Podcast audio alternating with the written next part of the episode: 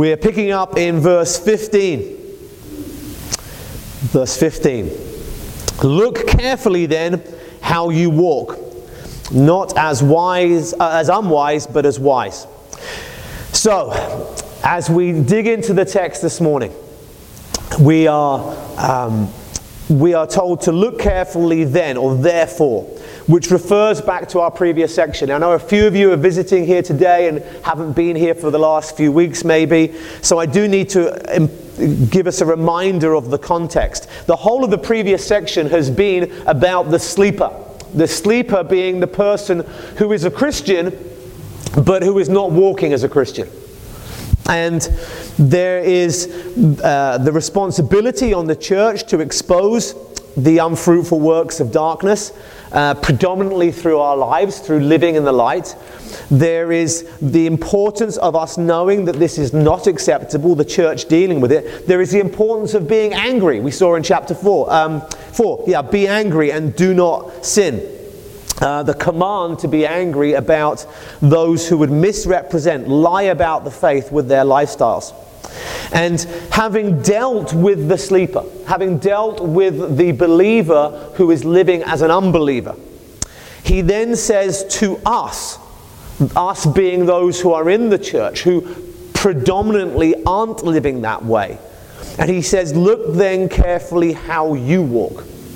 In other words, we've just spent a whole section talking about how they are walking and how we respond to them. But the reality is, is that for any one of us, that could be us. That could be us. Just the right set of circumstances. Us in our own trials, us struggling, us stumbling, us you know, hurt, us, you know, just dealing with the intrinsic details of life in such a way that we are crushed. That could be us. Just walking away from the Lord, finding solace with sin, just as the Israelites found solace with other gods and with their idols. And you know, P- Peter is the one who reminds us that the devil roams around like a ravenous lion seeking whom he may devour. And it is quite a realization to understand he is not roaming around to seek whom he may scratch or whom he might injure and put out of action for a month or so. His desire is to devour to consume, to destroy, to leave no hope of recovery. That's the nature of our enemy. And so we need to be wise to that. Whenever the Bible does talk about rebuke and correction, it always seems to have this, um, this shift as well towards us being careful. Galatians 6 is, a, is the classic example where it's, you know, rebuke those who are in sin. But just remember, that could be you. Rebuke as you would need to be rebuked, as you would want to be rebuked, because it could be us next. And if we think that it won't be, that immediately makes us vulnerable. Immediately. So look carefully then. Because of this potential problem, because there are people who, for whom this has become reality, you need to carefully watch your walk. Nobody, nobody suddenly falls into great sin one day out of nowhere. Boom. I was just walking down the street, and the next thing you knew, ah, there I was, and I was running away with somebody else and leaving my spouse behind. It I don't know where it came from, came out of nowhere. Doesn't happen. Starts with little stuff, starts with our hearts, starts with harboring bitterness and hatred and sin and tolerating pride and, and these kind of sins that can be smothered and covered and hidden away. And these things take root and they grow. And eventually, the bigger and the more obvious and the more outward sins start to fruit up. So we got to be careful. And we're going to be careful how we walk. Again, he's been going on about this walk, hasn't he? Walk in a manner worthy of the calling by which you've been called, chapter 4, verse 1. Uh, do not walk any longer as the Gentiles do, chapter 4, verse 17. Walk in love as Christ loved us, chapter 5, verse 1. And here again, the last call to walk. Therefore, be careful how you walk, not as unwise, but as wise, And so to have wisdom, and he's been talking about wisdom already. If we go way, way back to chapter 1 and verse 17, we're told that the God of our Lord Jesus Christ, the Father of glory, may give you a spirit of wisdom and revelation in the knowledge of him. And all of Paul's teaching it's about the indwelling Holy Spirit. Chapter 1, verse 17 comes right after the indwelling Holy Spirit. And right the way through, we've seen this routinely that the realm of the Holy Spirit and his transforming work is in the mind. It is understanding, it is learning, it is growing in knowledge, it is growing in wisdom. These terms, this, this terminology is used to talk about how we change. Now, be very clear on this point because I know that there are people here who haven't heard the whole series. And I want to do a greatest hits, but I want you to get the main points, okay? Paul, from the very beginning of this book, has said, You have been blessed with every spiritual blessing. There are entire wings of the church that get by by teaching you need to have a new blessing, you need to have a new touch, you need to have something you don't already have. It's nonsense. Everything that we need, God has already given us. Our growth practically doesn't come from getting something we don't yet have our growth practically comes from a growing in knowledge, understanding, and wisdom of what God has already done and what He is going to do. It is knowing and understanding our future hope. It is knowing who we are in Christ. These are the things that as we grow in that understanding, that change will naturally, instinctively happen.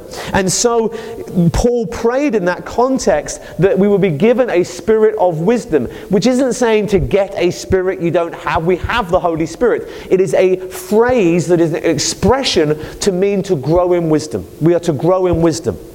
And so, when he says to us here in chapter 5, you need to walk in a manner that is wise, he's talking about living in light of the renewing of our mind and the growing in understanding. When you learn something about the Christian walk you didn't know before, that then affects your walk. And we need to grow in that wisdom. And as that wisdom comes in, it will affect the way that we live. And in verse 16, in this context, he says, making the best use of time of the time because the days are evil. So we want to walk in a way that's wise, and we want to walk in a way that makes best use of our time.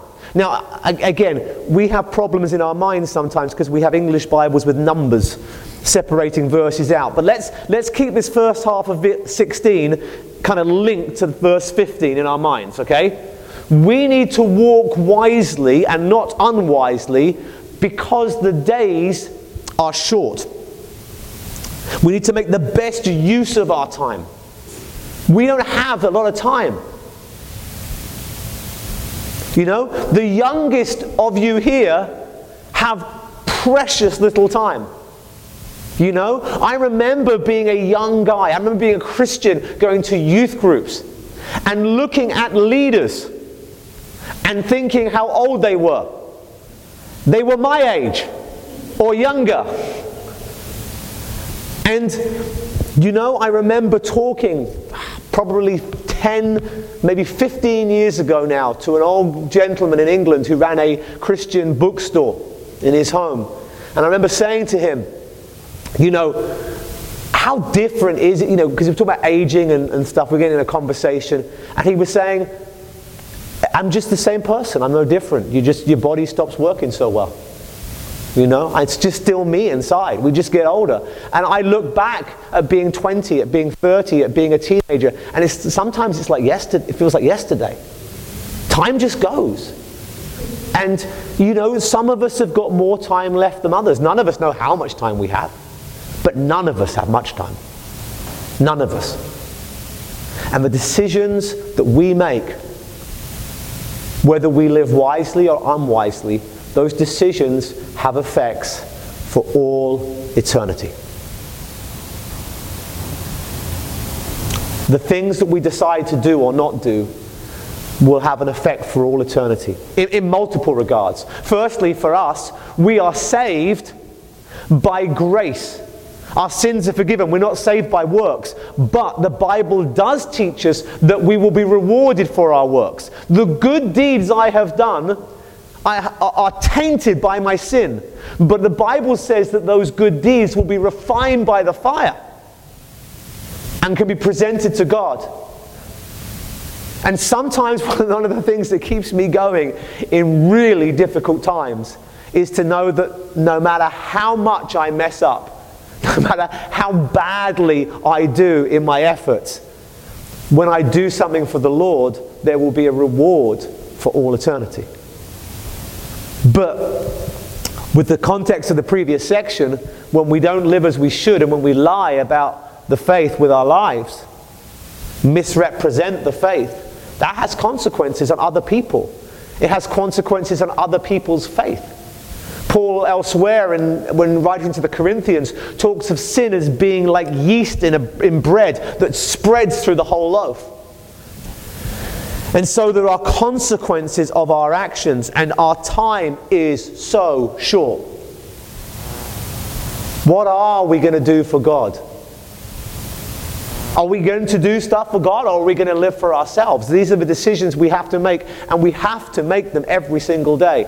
And he says, You know, you need to be wise. You need to make the best use of the time available to you. Why? Because the days are evil. Now, we said this just the other week, and I don't mind repeating this stuff, but here's the deal America in 2016 is not the worst of mankind. Sometimes you look at people's Facebook feeds and it's like this this is the end of the world right now folks, you know. This is it. The, the, you know, this is terrible. There's so much that, you know? It was never any different. Try being a godly Christian in the Roman Empire. No one's throwing us to lions just yet. You know, there, were, there was tough times. And the days are evil. And I don't think Paul was referring to his immediate time. I think he was referring to the time, the last days, the time from when Christ died on the cross for our sins until the time when he returns. Those days are evil. And the enemy is here roaming around, trying to destroy us, trying to take us out, trying to harm us, trying to destroy our faith, destroy our witness, destroy our marriages, destroy our families, because it gives him joy and pleasure.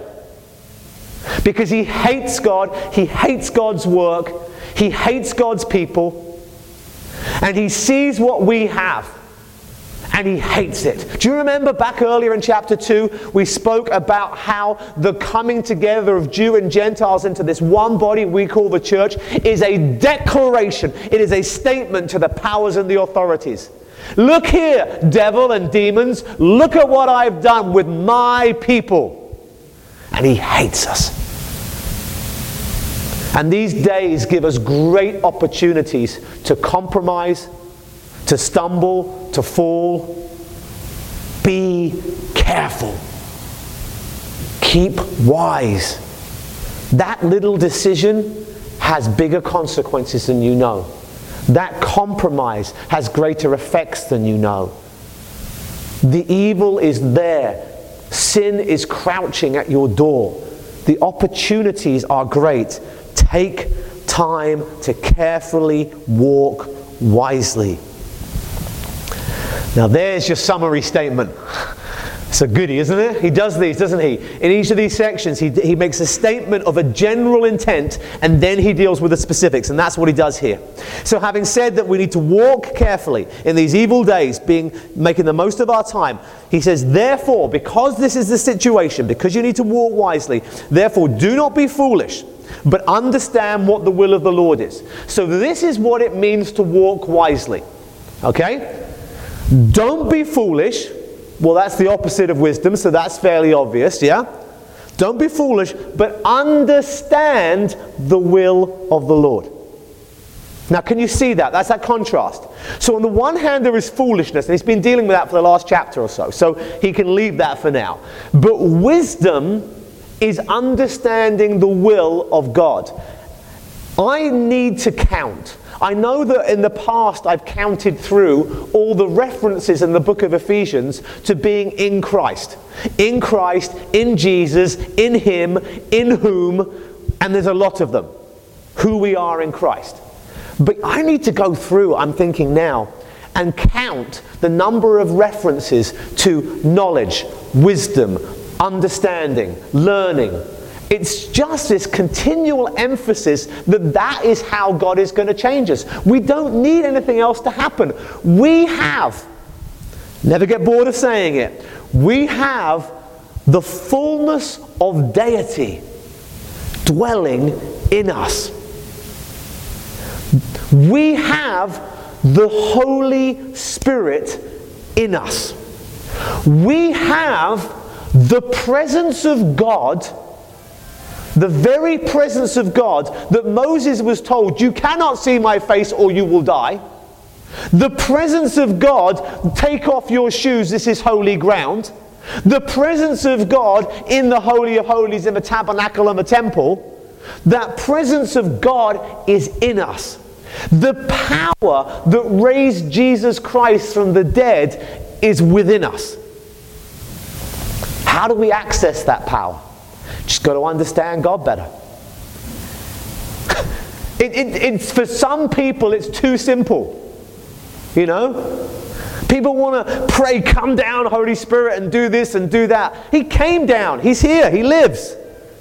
What we need to do is we need to understand what God has done, understand the power within us, understand who we are in Christ. And here's the real humdinger understand the hope that we have that God is going to complete our redemption, give us new bodies, take away our sin, restore our fellowship with Him so we can be with Him face to face. Those things and understanding those things brings about change. And so you want to walk wisely, you need to understand God's will. You want to understand God's will? What are you going to do? Well, you can come on a Sunday. I try and help you understand it. It's kind of what I do here. You can come out on a Sunday night. You can, when you're away, catch up because we do the video and the audio so people can catch up. You can read your Bible every day. You can read books. And you can progress in reading books. I know Christians who've been Christians 30, 40 years and they still read the same fluff they read 30 or 40 years ago. Mature, develop, read things that challenge you, go beyond what you've done before. Make it your quest to understand truth. Because that's key to you walking wisely. You need to understand what the will of the Lord is. And he gives us some more clues and some more specifics here.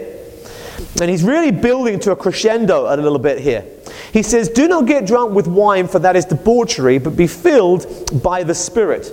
Now, we'll deal with this in a couple of, couple of sections here. This is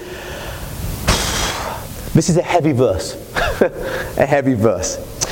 First of all, note this. The previous verse says, Do not be foolish, but understand the will of the Lord, right? So don't do this, but do that. Here we've got the same structure, okay? Don't get drunk on wine. In contrast to that, be filled. Okay? So don't be drunk, be filled. So, in the same way that not being foolish, understanding God's will, is either or, in the same way here, it's as if being drunk is the opposite of being filled, and being filled is the opposite of being drunk. So, first of all, let us note that. The second thing to note is this, and I have to say this, particularly in a Baptist tradition, uh, and particularly in this country, I think, as well. But there is in this country, uh, in particular, and there is in certain church traditions, a demonizing of alcohol. And um, it's not biblical. I'm not trying to praise alcohol. I'm not trying to suggest everybody goes out after the service for a drink or anything like that. And I do know that all of us have weaknesses, and for some people, the weaknesses are alcohol, is alcohol. And therefore, if that's your weakness, really do avoid it. But this demonizing of all alcohol is just not biblical. Jesus didn't turn water into grape juice. And if you've been taught that, you simply need to do a very basic word study of the Greek word used there for wine. he changed the water into wine at the end, and they said normally people give the worst wine at the end. Why? Because you've already had so much wine, you can't taste the difference. And he gave them a better wine when they'd already had a whole bunch of wine. And it's a, for a lot of people, it's a struggle to get their heads around these concepts. And I don't want to make a soapbox on it, and I certainly don't want to encourage anybody who has a history of alcohol abuse to drink. That is the last thing I want to do. But I do want to say this. If somebody who is your Christian brother or sister enjoys the occasional drink, do not rebuke them or condemn them because the only one sitting there is you and your legalism. I think that's clear enough. But drunkenness is a sin. Now, I'm not even going to step on the grey area of when does drinking become merry, become tipsy, become drunk, and how do you define drunk and what have you, other than what the text does here, which is that the contrast is being filled. Now, we're going to talk more about this phrase for a while because it's a tricky phrase, but being filled is clearly, see, when we see what follows, involves godly living. And in contrast to that, because when we, when we talk about being filled, he then goes on to say, addressing one another, psalms, uh, hymns, spiritual songs, giving thanks, submitting to one another. There are godly actions that come from being filled, right? What comes from drunkenness? Nothing. That's why it's called debauchery. I don't care if you think you're some sort of, I don't know, artist or musician and I perform better when I'm, you know, nonsense. And even if it is, let go of it. The reality here is this is that drunkenness wastes lives. Wastes lives, wastes money, harms people, lies about our faith, lies about what, who Christ is, and there's, no, there's nothing to be valued in it. There's nothing to be celebrated about it. And so, you know, again, I know people will differ on the, the, the dividing line of what is drunkenness, but I think when, when somebody when somebody is so controlled by the Holy Spirit that their lives start to look like the Holy Spirit, that's what we're trying to attain here, right? So I was running down the street the other night and a guy was coming towards me, and then he wasn't, and then he was, and then he wasn't. And it was clear that he had been drinking.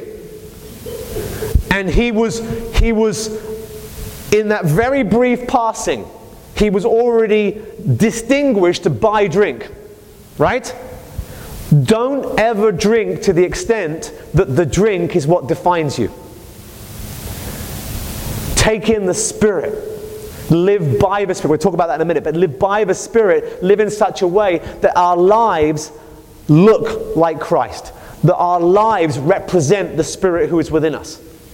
So that when we have passing acquaintances with people, they turn away saying, that person was like, and hopefully it will be kindness and stuff like that, but sometimes it needs to be rebuke. Because sometimes when God interacts with people, that's what He does as well. But we need to certainly represent God in the right way. We need to look like Christ. And that's what the passage is talking about. So, you know, here in this church, and I think this is kind of the drunkenness is, his, is, is partly his last link to the previous section where he's talking about not living in a way that is inappropriate. And partly it is because it acts as a good parallel to what it means to be filled by the Spirit. So let's talk about that. I didn't take the time to go through, and I wish I had done really, but go through pretty much every modern Bible version and see how they translate this. But I know for a fact that the majority of you here today are going to have in your Bibles in front of you the words filled with the Spirit. My Bible did have that, and I crossed out the word with and I wrote the word by. And that's not because I think I know better than God, it's simply that it mis- the word with misrepresents the text.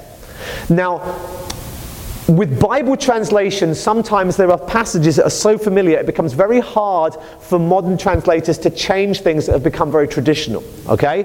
Now, I do not want to bore you here or shoot too far over people's heads, but I need to explain it because it's a big deal. But in, in the Greek language, there are different cases. And if you wanted to communicate something being filled and the content of what it is being filled with. A jug, no, let's, do, let's not do a jug because I'll come to the jug later. A cup, a glass filled with water. In English, the word with, although it can mean different things, tends to give the impression that the glass has a content of water, right? In the Greek, the case you would use to communicate that is a genitive case. If you've never heard of a genitive case, it doesn't matter. There is a way in Greek of communicating that, right? Here, it is the dative case. It is not the genitive case. It's a different case. It is not how you communicate content. Most likely, what is being communicated here is means. Means. How it is filled. Okay? So if, we if we are a cup, okay, we are a cup, and there is a content within us, that would be genitive, that would be with. What this text is saying is we're filled by means of the Spirit. We're filled by the Spirit. The Spirit is the one filling us. So you're saying then that the Spirit is the one pouring the water in. No, I'm not. I'm saying the Spirit is the jug the means is used almost impersonally, not of the one doing it, but the way in which it is done. Now that leaves us with two very big questions. If we are being filled by means of the Spirit, right, with the glass, one, who is filling us? And two, what are we being filled with? Well, we've already been told. Let's go back. In chapter 3, that wonderful prayer that ended the first section that was so crucial. He says in verse 18 that you may have the strength to comprehend, that's another word, comprehending, learning, understanding, with all the saints what is the breadth, the length, and the height and depth, and to know the love of Christ that surpasses knowledge, there's that knowledge again, that you may be filled with all the fullness of God. In other words, what he's saying is, you don't need to get something you don't already have. You have that, but you need to have comprehension. You need to have understanding that you might be filled with all that God has for you. So you have a Christian, right? Just been saved, maybe a week he or she has the same Holy Spirit as I do, as you do, in the same measure. There's no di- difference or distinction, but the way that they live may be very different at that point. They need to change, they need to grow still, they need to be mature in their faith. How does that happen? That happens by means of the Holy Spirit filling them with all that God has for them living their life as they should do, receiving blessings, ministering to other people, all the things we've been looking at in Ephesians. The fullness of God is just shorthand for everything that God would practically have for us. And in chapter 4 and verse 10, he who ascended is the one who, uh, sorry, he who descended is the one who ascended far above the heavens that he might fill all things. Who is it who's doing the filling? That would be Jesus Christ. Okay? So just to recap, if you fell asleep, now it's time to wake up. I'm simplifying, okay? Traditionally, we have a model in the church taught by this passage which is wrong.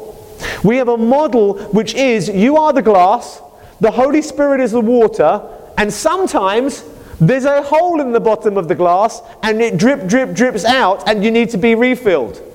The whole book of Ephesians is teaching the exact opposite of that. You were given the Holy Spirit, it is the seal that you are God's. and he will one day complete his work in you. It is not a measure of the Spirit. He is a person who you were given in his entirety. You do not leak him. He is not a liquid that could leak. He is not a measure that, that, that you get a little bit, a little bit more. He is the Holy Spirit, and He indwells all of us who believe. That is false. What this passage is teaching is that you are the glass, the water is all the blessings of God all the work He wants to do with you, all the changes He wants in your life. The Spirit of God is the jug by which those changes happen because it is you having the Spirit in you that makes that possible.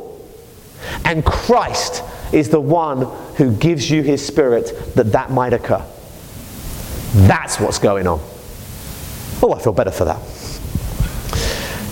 So that is what it means to be filled by the Spirit. That's why in my Bible I always cross out the word with and put by. It's a traditional translation. I've heard people argue how the word with in English can still convey that truth, but frankly, there's so much misunderstanding, it's not helpful at this point. So we are filled by the Spirit, and that is the opposite of getting drunk with wine. When wine comes into you, and by the way, I've heard people try and argue, well, can we get drunk on vodka then? No, not that either.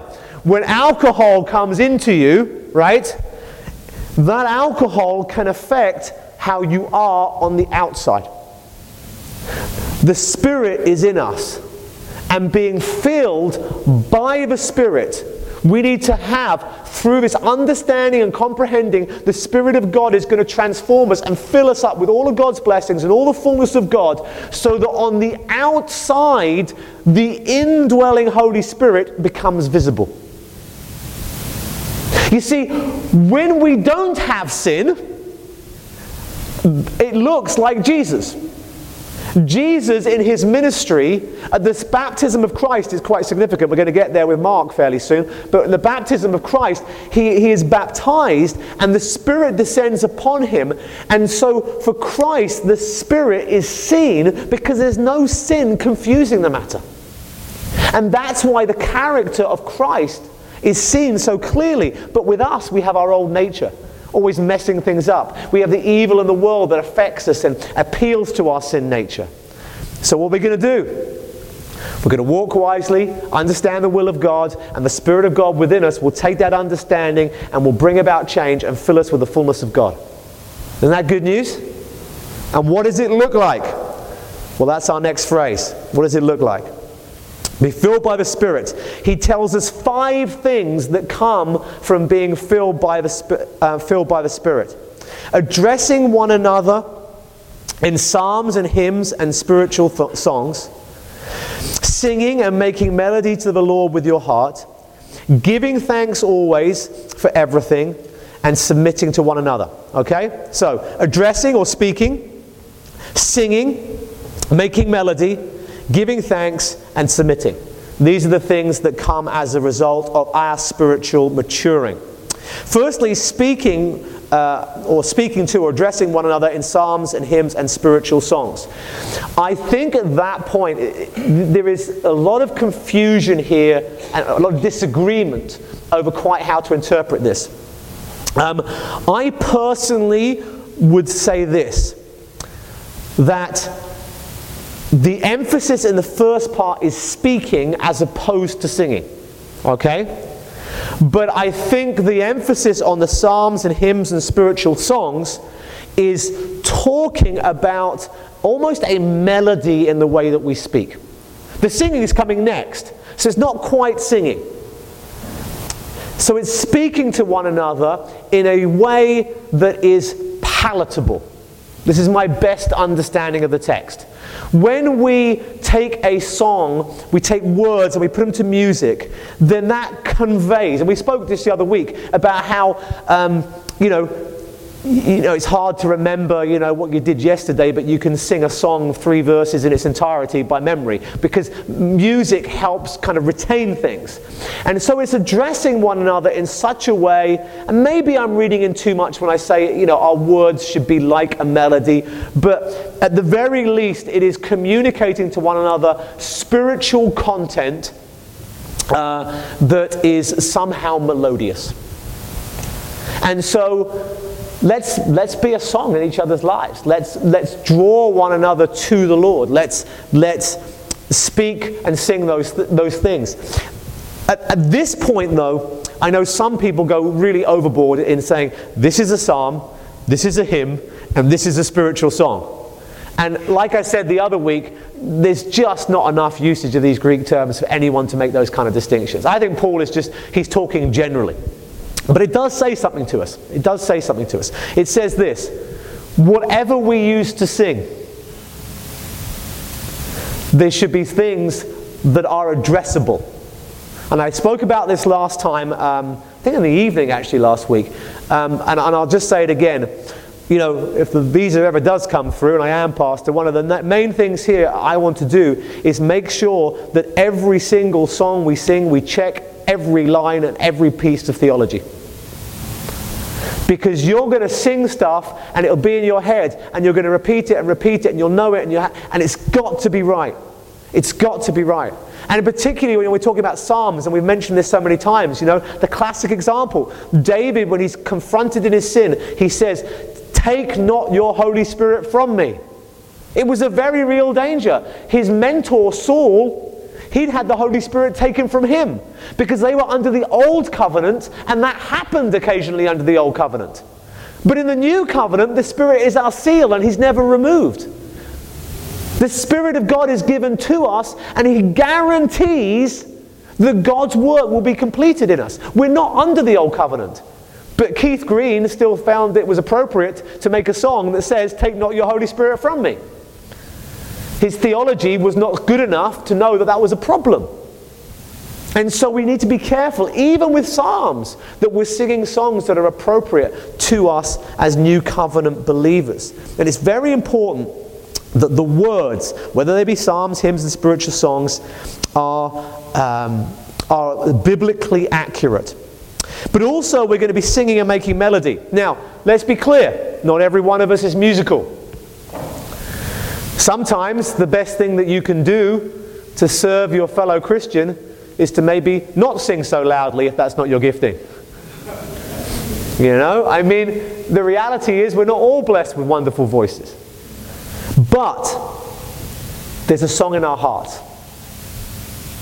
There is something within us that makes us want to sing. Look, just go to the music in the, in the charts historically, popular music for decade after decade after decade. Most songs are about love.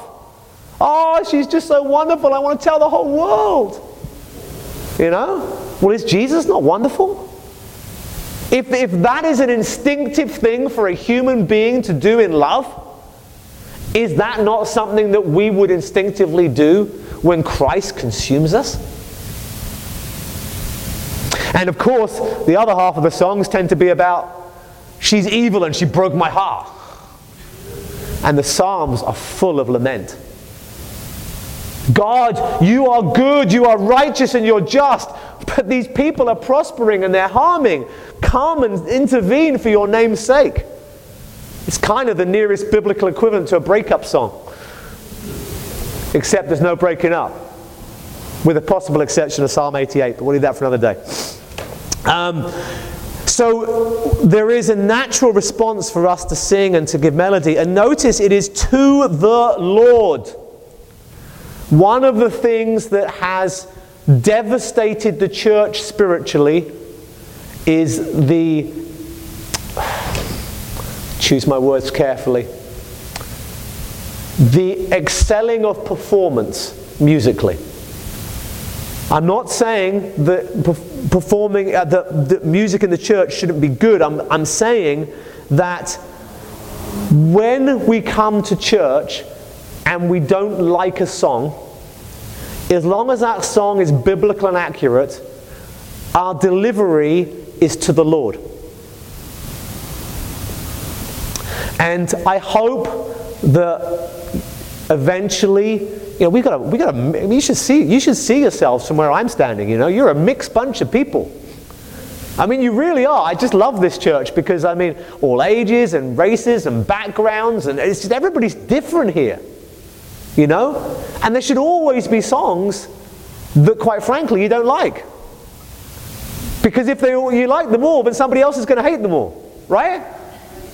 So you, we've got to get our heads around the concept that worship is for God. It's our heart, it's our heart response. It's about us singing with our hearts to Him. And that's what he's talking about. He's talking about us just wanting to praise God, and making melody to the Lord with your heart. And the third realm the third result of us maturing in our faith and us becoming full with all the fullness of God is giving thanks always and for everything to God the Father in the name of our Lord Jesus Christ. Okay? So, we're going to be thankful people. No matter how hard our lives are, there are always things to be thankful for. And it's a challenge. It's often a huge challenge for us to always be thankful. I don't think that means we necessarily need to be thankful for, for everything that we're going through, but we certainly need to be thankful even in the midst of that, at that time. And again, when we look at what Paul has given us as a theological foundation in Ephesians, that's a lot of good stuff to be thankful for. Being chosen before the foundation of the world, being redeemed by the blood of Christ, being given the Holy Spirit. These are things that we can rejoice in and be thankful for. And a lack of thankfulness is like a cancer. And I find myself, I will confess, succumbing to this routinely, and I have to just keep coming back and coming back and, and re and re- repenting and, and rethinking and just saying, No, God, there are things to be thankful for here. I need to always be thankful. In every situation, all the time, I need to be thankful. And I think I think the, um, the for everything, yes and no. I, I'm, I'm conscious that there is within certain circles in churches today people who, who say, Oh, you know, I've got this terrible terminal disease. Praise the Lord. He obviously knows what he's doing, you know. And I just, I, that's not what this verse is talking about. You know, the Bible is, is chock a block full of laments and suffering and people crying out to God and take this away from me and help me in this situation. All of that. And I think when it says for everything, what it means is what we see in the Psalms. Where they say, you know, they don't just say, hey, God, thank you for this persecutor. He says, get rid of this persecutor and break his teeth in some cases. But it says, But in the midst of it, I will give thanks for you because I know I can trust you and I know that you're good. And I think that the for everything maybe gives a slightly wrong impression here. And, and, it's hard to express, but what we're talking about is, is saying, look, here's my circumstances. Maybe right now my life is exceedingly difficult and very, and, and it sucks quite badly. And I thank you for being my God, for controlling my life, and for looking after me in the midst of this. And I think that's more the gist of what's being communicated here, rather than saying, oh, you've just, you've just, you know, this terrible thing has just happened to me, let me just praise you for that terrible thing. You know, even Job at the end of chapter 1, when he praised God, he didn't praise God for the death of his children, he praised God in the midst of the death of his children. And that's an important distinction. So, but giving thanks is something that we just got to keep doing. For some of us, it's easy. For some of us, we've got to work at it. But it is a natural thing that comes when we're maturing, when we're being filled with the fullness of God, when we're growing in understanding about what He's done for us. And the last thing to note on that one is simply that we're going to give thanks to God the Father in the name of Jesus Christ. Remember, when we pray, we pray to the Father. We pray to the Father. We have access to Him because of Jesus. Now, in the name of Jesus Christ is not abracadabra. Okay? Really good. I mean, some people think it is. You know? It's not like, um, Father, I pray for this. Two days later, I pray for this, Father. Five days later, I pray for, oh, he just, the Lord's not giving me what I want. Oh, I forgot the name of Jesus. Father, I asked for it in the name of Jesus. And then the next day you have it. Ah, oh, there you go. It's like abracadabra, you know, you're going to say the magic words. Nonsense. In the name of is, in the context of that culture, meant the character of. What he's saying here is we have the right to go before the Father, the God who created the heavens and the earth. We come before him, Father God, because the character of Jesus Christ was sufficient that his sacrifice was accepted by God in our place that he was able to be punished for our sins so that we, like a sinless person, though we're not, we are judicially viewed as sinless so we can come before God the Father without our face burning up. You shall not see me, or you will surely die. And yet we come before him. Why?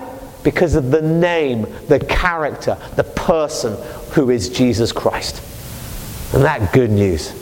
And that's good to remember because that's a good reason to give thanks as well. And the fifth and final thing, and this is where we will be for a while submitting to one another out of rever- reverence for Christ. So, the fifth thing that we do that shows our spiritual maturity is we submit. Now, that's going to vary. That's going to vary. And that's why in the next verse, he says, Wives, to your own husbands. In the original Greek, almost certainly, the word submit, wives, submit to your husbands, is not there. What he's saying is, you've all got to submit to one another in the appropriate manner. And here's example number one wives to husbands. And so we will deal with that next time. In fact, we'll probably deal with it the time after next because we're going to deal with the whole concept and the, the flow of that whole section next time. So we'll be with marriage for the next couple of weeks.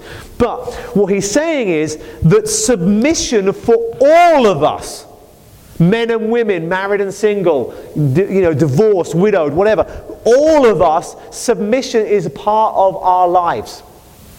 And at the very least, if you run your own business and you don't answer to anybody at work and you're a husband and what have you, you still have to submit to some degree to government and to authority, whether you like it or not. You still have to submit to God and His will and His ways. And often, not submitting to those we're supposed to submit to is really just saying we don't want to submit to God. Now, I struggle with abusive authority. I, I, have ever since I was at school. I was one of these kids at school that struggled with the, the bullying teachers as much as the bullying kids. And I got a real sense of, you know, righteous justice in me from a very young age. And so when I see bureaucracy and stuff in government and rules for the sake of rules, and I've got, I've got this poetic, this kind of uh, righteous justice, and I've got this, this um, hatred for legalism, and they combine, and I'm like, ah! But sometimes you just got to submit. And I find it hard sometimes. But what we have to do is to submit to one another submit to whomever it is that we're supposed to submit to in, in, the, in the, the outworking that He's going to give us. But we need to do that for reverence for Christ. When, and this will become very clear when we deal in the next section, but submitting to other people we're supposed to submit to is an act of submitting to God. Not submitting and rebelling is an act of rebellion to God. It doesn't say what we think. You know what? You can hate the government. Right? But not doing what you're supposed to do is not saying anything about the government, it's saying what you feel about God. Because He put that government over you. And the one thing that this election cycle has done is, is united most people to feel like they're not going to be happy whoever gets in, more than ever before. So we'll all, to some degree, kind of feel like, you know, there'll be a lot of people who will be thinking, well, I don't like this. Well, you know what? God appoints kings and rulers. God appoints our leaders. And so, whether it's President Clinton or President Trump or some President, you know, Johnson or whoever else sneaks through, I mean, I don't know. But God still has a degree of submission that needs to happen, no matter how much you like or dislike them. That's, that's the thing, you know, too much is said about elections from the pulpit. I keep out of politics. Nothing to do with me. But this is the stuff that needs to be said. You know, that whoever gets in, there's still submission that has to happen. And it does not mean that we love and respect that individual. It means we respect God who placed that individual over us. Something for us to get our heads around. Now, I used to think, we need to finish up now, but I used to think that when Paul, Paul was building through chapter 1, 2, and 3, and he was talking about theology and what God has done for us and in us, right? And he comes to a crescendo at the end of chapter 3 with that wonderful prayer that we referenced briefly earlier. Then in chapter 4, he starts with his practice. This is therefore is how you should walk, how you should live because of what God has done for you. And he builds to this crescendo.